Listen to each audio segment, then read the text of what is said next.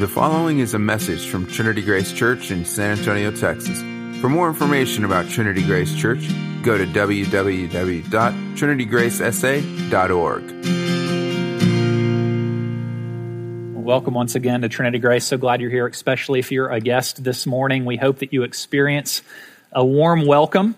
Know how difficult it can be trying to find a church home, and we're glad that you're with us this morning. As many of you know, we've been working our way through a series on the Gospel of Mark, and our hope is to look at this Gospel every Sunday through Easter here at Trinity Grace. You likely know that Mark is the second book of your New Testament. It's also believed to be the earliest recorded Gospel out of the four that we have in our Bibles. And as you look at the life of Jesus in the Gospels, every once in a while you run across something that Jesus says that leaves you a bit puzzled. Jesus sometimes has an unorthodox way of communicating and interacting with people in the Gospels. He isn't always straightforward. Sometimes he's a bit confusing. In fact, he's oftentimes cryptic in his teaching. And we see this specifically when it comes to the parables that Jesus tells throughout the Gospels. Parables are culturally situated stories with a spiritual point. They're earthly stories with a heavenly meaning, is how some people describe parables. We're not looking at them intentionally here on Sunday mornings because we want to save them for a future series potentially. So you'll notice that we're skipping over the parables as we work our way through Mark. But Jesus used parables often. In fact, it was one of his favorite methods of teaching. And the interesting thing about parables is that Jesus uses them so that he might intentionally remain puzzling so that people might hear his words, but not completely understand exactly what he's saying. Isn't that surprising? In fact, in Matthew chapter 13, Jesus tells us why he speaks in parables to the crowds. And the reason is a bit disconcerting at first. Jesus basically says that parables are meant to be confusing.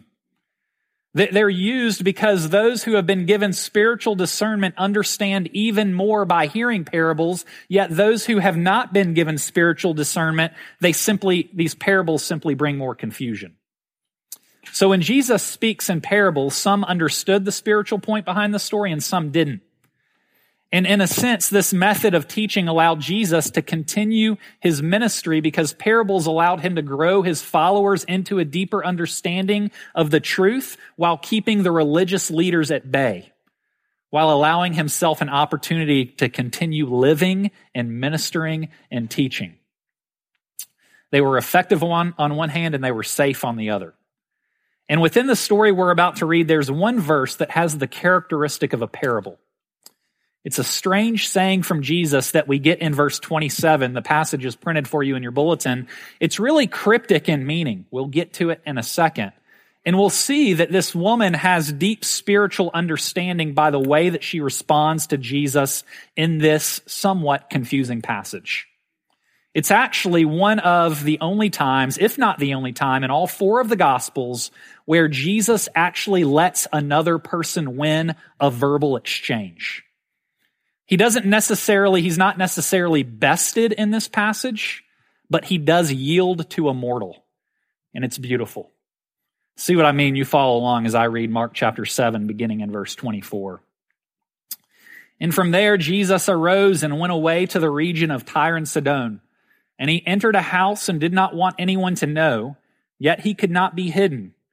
But immediately a woman whose little daughter had an unclean spirit heard of him and came and fell down at his feet.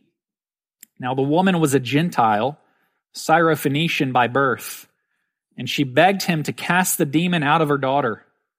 And Jesus said to her, Let the children be fed first, for it's not right to take the children's bread and throw it to the dogs. But she answered him, Yes, Lord, yet even the dogs under the table eat the children's crumbs. And he said to her, For this statement you may go your way, the demon has left your daughter. And she went home and found the child lying in bed and the demon gone. Well, this is God's word, and He gives it to us because He loves us and He wants us to know Him. Wonder how often these days you talk on the telephone.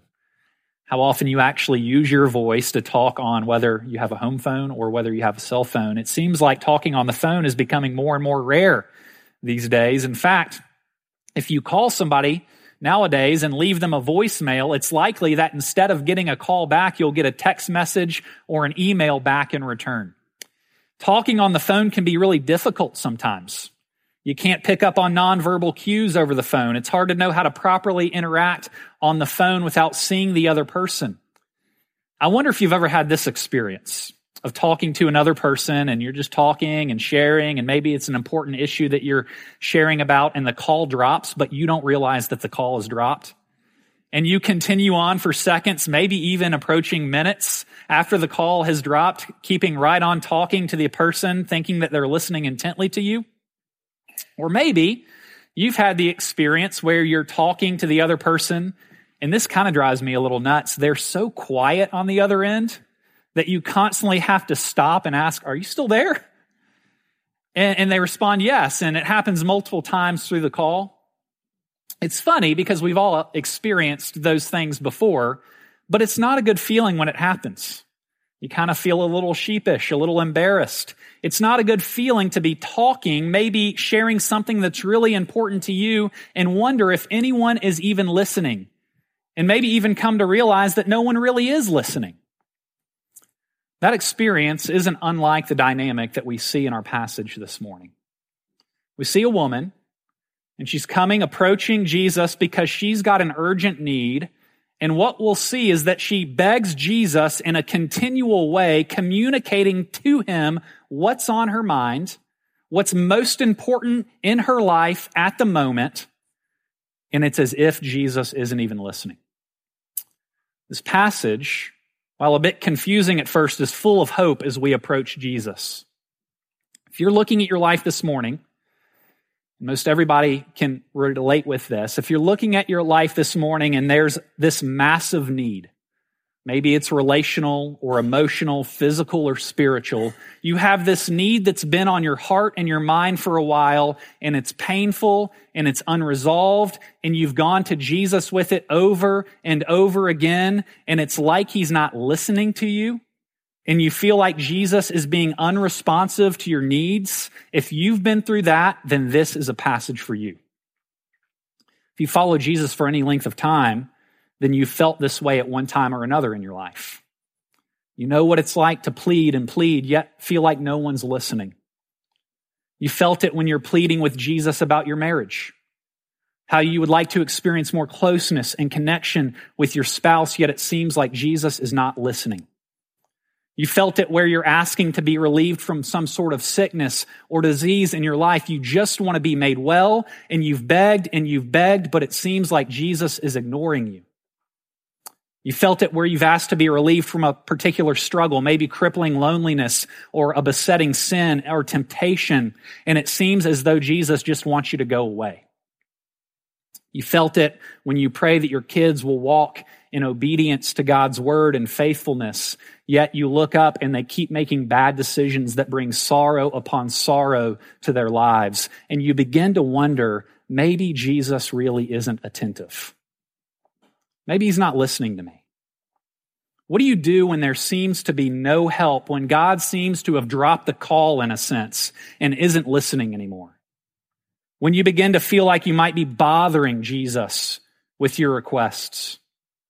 Well, we've all felt it one way or another. And what this passage teaches us this morning is that even when it doesn't seem like it to us in the moment, when we come to Jesus, he is always compassionately listening and he's always inclined to mercy and tenderness when he thinks of you. That's what I want you to see this morning. And to see that, we're going to look at this strange passage under three quick headings, okay? The first, we see an urgent request. Secondly, we see an unusual response. And thirdly, we see an encouraging result. Request, response, result. That kind of alliteration is a gift. It doesn't come easy but I do it for you, okay? So, first, let's spend a few minutes looking at an urgent request. It's helpful to begin by recognizing what's happening in this passage and who's involved. Our passage, it begins in verse 24 by saying that Jesus went away from the region where he had been. He was in Galilee. That was his home base for ministry, where he really set up shop, where he had been doing amazing things. And he travels about 30 to 35 miles northwest to the region of Tyre and Sidon. Now, Tyre and Sidon were coastal cities that sat on the Mediterranean Sea. It would have been outside the boundaries of Israel, Gentile territory. Good Jews would have thought about it as pagan land. And in verse 24, it says that Jesus entered a house and didn't want anyone to know where he was. That's a little strange. And without sounding too cavalier, what we see here is that Jesus is taking a beach vacation. He wants to get away in a sense. He's trying to get away from the demands of ministry for a bit to catch his breath, to get a little rest and relaxation. And to do that, he had to escape away from Jewish territory into Gentile territory where he wouldn't be recognized. So Jesus is there, and we know from Matthew's account, as he tells this same story, that the disciples are with him. And it says at the end of verse 24 that Jesus couldn't be hidden. Like many of us, even on vacation, Jesus can't really escape work. People keep calling, they keep emailing in a sense. And we see in verse 25 that a woman enters the scene. We don't really know much about this woman. We don't know if she was married. We don't know if she had other children. But we do learn that she was a Syrophoenician. She was a Gentile. In other words, she was a person that was born outside of the community of God. And we also learn that she's the mother of a young daughter and her young daughter is possessed by an unclean spirit or a demon. And we need to stop for a minute right there. Because I think we are so prone to just blow past these uh, characteristics in Scripture. We're so quick to just blow past this reality. For us, we've got no real category for what this looks like to be demon possessed, to be spirit possessed. And maybe Mark doesn't give us a lot of detail because his original readers would have known exactly what this woman's life was like without having to be told. These aren't made up characters as we read the Gospels. They're actually flesh and blood people that walked on this earth in real space and real time. And it was likely that this lady's life was completely turned upside down by this unclean spirit who made its home in her daughter's body. There would have been no normal mother daughter interactions between them. There would have been no visits to the local market. This girl wouldn't have had friends. Neither of them could experience life normally. This was a real situation that had real devastation. And this lady is urgent. She's an urgent mother coming to Jesus. In a sense, this mom is on a rescue mission. She catches word that there's a miracle worker in her town, in her vicinity. We're not even sure if she's got a fully developed sense of who Jesus is from this passage, but somehow she knows that this man, Jesus, might be able to help. And like any good mother, she'll do anything to get in front of him for the sake of her daughter. And so she comes and she falls down at the feet of Jesus and she begs. And the phrase she begged is actually in the imperfect tense. It's the tense of continued action in the Greek language. I'm not a Greek scholar, by the way, but I know just enough where I can kind of interact with Greek scholars. I don't ever want to tell you that I'm something that I'm not. And so, uh, just as a caveat, um, imperfect tense, continued action in Greek, it's not past tense. That's the point, okay? Which means she keeps on pleading with Jesus. She kept at it for a while. There's a sense of urgency and even bothering Jesus, and he's not responding. So she keeps on some more. In fact, in Matthew 15, when Matthew tells the story, he recounts how Jesus ignores her. And the disciples encourage Jesus to send this woman away. It's almost as if they grow annoyed with her begging. She's, she's bothering them. She's becoming a nuisance but she keeps at it. She won't stop. If there's any chance that her daughter might be healed, she can't give up. What this woman is doing is what Jesus calls in other parts of the Gospels continual asking and seeking and knocking. She's got a need and she knows that no one else can help her, so she doesn't give up. She bothers Jesus. Even when it seems like no one is listening, she persists. It's an urgent request that we see from this woman. And in verse 27, we see Jesus finally respond. Not quite sure how long this woman had been begging, but Jesus realizes that she's not stopping. So he hits pause on his beach vacation and he says this Let the children be fed first, for it's not right to take the children's bread and throw it to the dogs. Now, at first glance, you're reading this for the first time, especially, this response doesn't seem to make much sense. What is Jesus saying here? Well, you've got to know a bit about the cultural situation and the mission of Jesus. And as you do, this response becomes more clear. Jesus is referencing the relationship between Jews and Gentiles in this verse. He's basically saying that there's an order to things.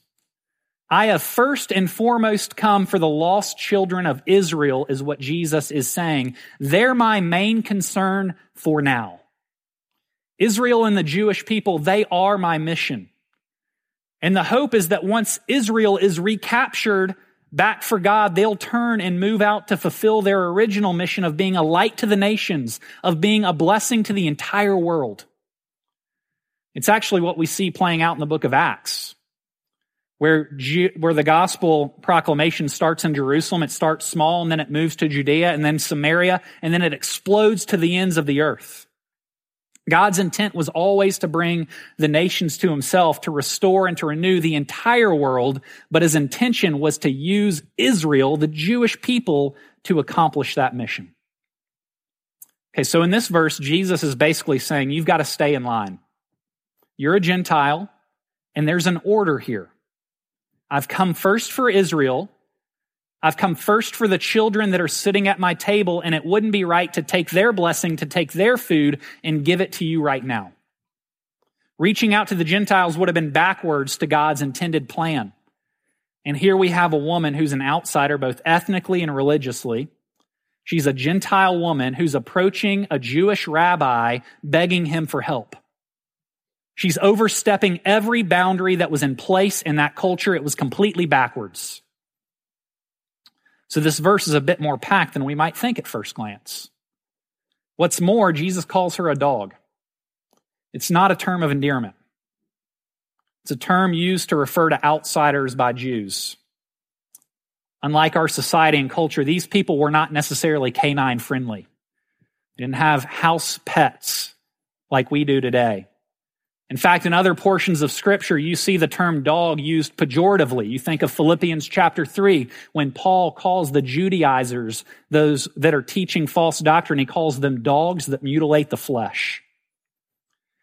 It was just the way that Jews referred to Gentiles, and Gentiles had names that they referred to Jews that were just as bad. It was a racially charged word in some ways, not unlike some of the racially charged words that we hear thrown around in our culture from time to time.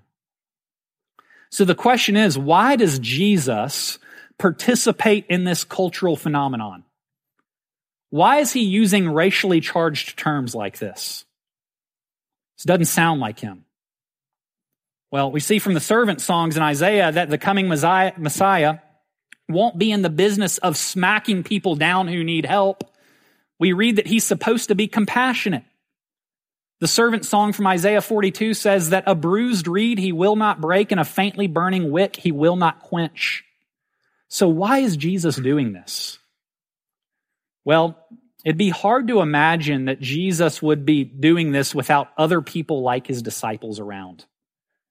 And because it doesn't mesh with who we know Jesus to be in other parts of scripture and how he's described, it would be safe, I think, to conclude that Jesus is making a point here. He's critiquing a cultural reality by using this word, this racial slur. You see this sometimes in literature and in art. For example, if you've ever read the book or watched the movie The Help, which is about racism in 1960s Mississippi, it's a really uncomfortable read because you'll encounter racially charged terms in that book and movie. In fact, they're all over the place. It's hard to get through. But the racially charged terms in that movie and in that book, they're used actually very intentionally by the author. They're used to make the audience wince. The author is not critiquing, is critiquing, not, not confirming the, the status quo by using these charged words. And it's what Jesus is doing here, I think. It's not an insult. This is really more of a parable. So Jesus, he answers this woman's urgent request with an unusual response. And he's masterfully communicating the order of God's mission, Jews first, Gentiles second, while also critiquing the religious tension that was being experienced in that day and age. And what would you expect from this woman? This woman who's in a desperate situation, this woman with a child who she cannot have relationship with, this woman who has flung herself at Christ's feet and constantly begging and bothering him, after the silence, she hears Jesus speak this way Let the children be fed first, for it's not right to take the children's bread and throw it to dogs like you. What kind of response would you expect from her? This isn't what she wanted to hear. It's not what she expected to hear, likely. And we read her response in verse 28. But she answered him, Yes, Lord. Yet even the dogs under the table eat the children's crumbs. It's unbelievable. Now, there is fake humility, and then there is real deal humility. And this woman is living in trauma. She's taken a huge risk in coming to Jesus. He calls her a dog, and she doesn't miss a step with her response. She says, Okay, granted but I'd need a crumb. She doesn't get defensive. She doesn't disagree with Jesus. She doesn't stand on her rights. She humbly says, I don't even need the whole loaf. I just need a crumb and I'll be good. Wow. And the response of Jesus is incredible. You don't, you don't see it anywhere else in the Gospels. It's almost as if he stops playing the game. He's holding his cards close to his chest. He stops, he folds his cards, he throws them on the table, and he pushes the whole stack of chips over to her. It's almost as if he's left speechless. So impressed by the humility and the faith of this poor woman. We see this passage conclude with Jesus saying, For this statement you may go your way. The demon has left your daughter. And she went home and found the child lying in bed and the demon gone. Can you imagine the joy this woman experienced, the relief when she walked through her door that day? When she went home, her daughter's in bed with no more drama. She can lean in for a kiss and for a hug, and it's finally, for the first time in a long time, safe. The next morning, if she wants to take her little girl down to the market, she can, and there won't be an incident. Why? Because Jesus, because He is God, because He is King of kings, He's King over nature, He's King over death, He's King over the forces of darkness. And He is inclined to love and to care for people who approach Him with deep need and deep humility. As we close this morning, I want to make a few points of application really quickly from this passage. First, you may be someone who's been away from church for a while. Maybe you're getting back involved for the first time after a long time. And you may be looking around at others, maybe even here at Trinity Grace, and thinking they just know so much more. I mean, look at this liturgy, it's 20 pages long. You may feel behind, you may feel left out. With that in mind, think about how great it is that Mark was written for Gentile readers. Those who were not brought up to believe in the God of the Bible. And when this was read to them, the Gentile readers, to think that the Jews didn't get it. Christ's disciples barely understood the parables that he told, but when Jesus is with this Gentile woman with no upbringing in religion, she gets it and Jesus commends her. And it makes you think maybe I don't have to know Hebrew. Maybe I don't have to have a multi generational Christian background of parents and grandparents. Maybe if I just know a little bit, God can do great things in my life. I mean, think about this woman and what she likely knew. Not even his disciples are as far along as this woman. He leaves Jewish territory. He comes to this territory characterized by irreligion and uncleanness, and he finds this woman, and she doesn't have the privileges of his disciples. She wasn't brought up being taught about the God of the Bible, but she has the kind of faith that Jesus rarely encounters. She knew Jesus was Lord. She says that. But she likely didn't have a developed theology of the person and work of Christ. She knows he helps people. She knows that she can plead with him. She knows that he's great. She knows that he's inclined to give good things. And that may be all that she knew. And this means that you don't have to be the smartest theologian in the room to see God work powerfully in your life. It's great to delve into the Word. It's great to study the Scriptures. It's great if you know your theology. It's great to have believing parents and grandparents and even great grandparents. But you don't have to have much for Jesus to look at you and smile. This woman couldn't have known that we'd be sitting here a group of mostly white Gentiles being encouraged by her faith and her trust. And she couldn't have even seen what we get to see about Jesus and how he finally accomplishes this mission of reaching the Gentiles and exploding the gospel worldwide. She didn't see it like us that on the cross, the true and perfect child of God for a time was thrown away. He was cast away from God's table without a crumb so that those of us who are not children like her could be adopted and brought in.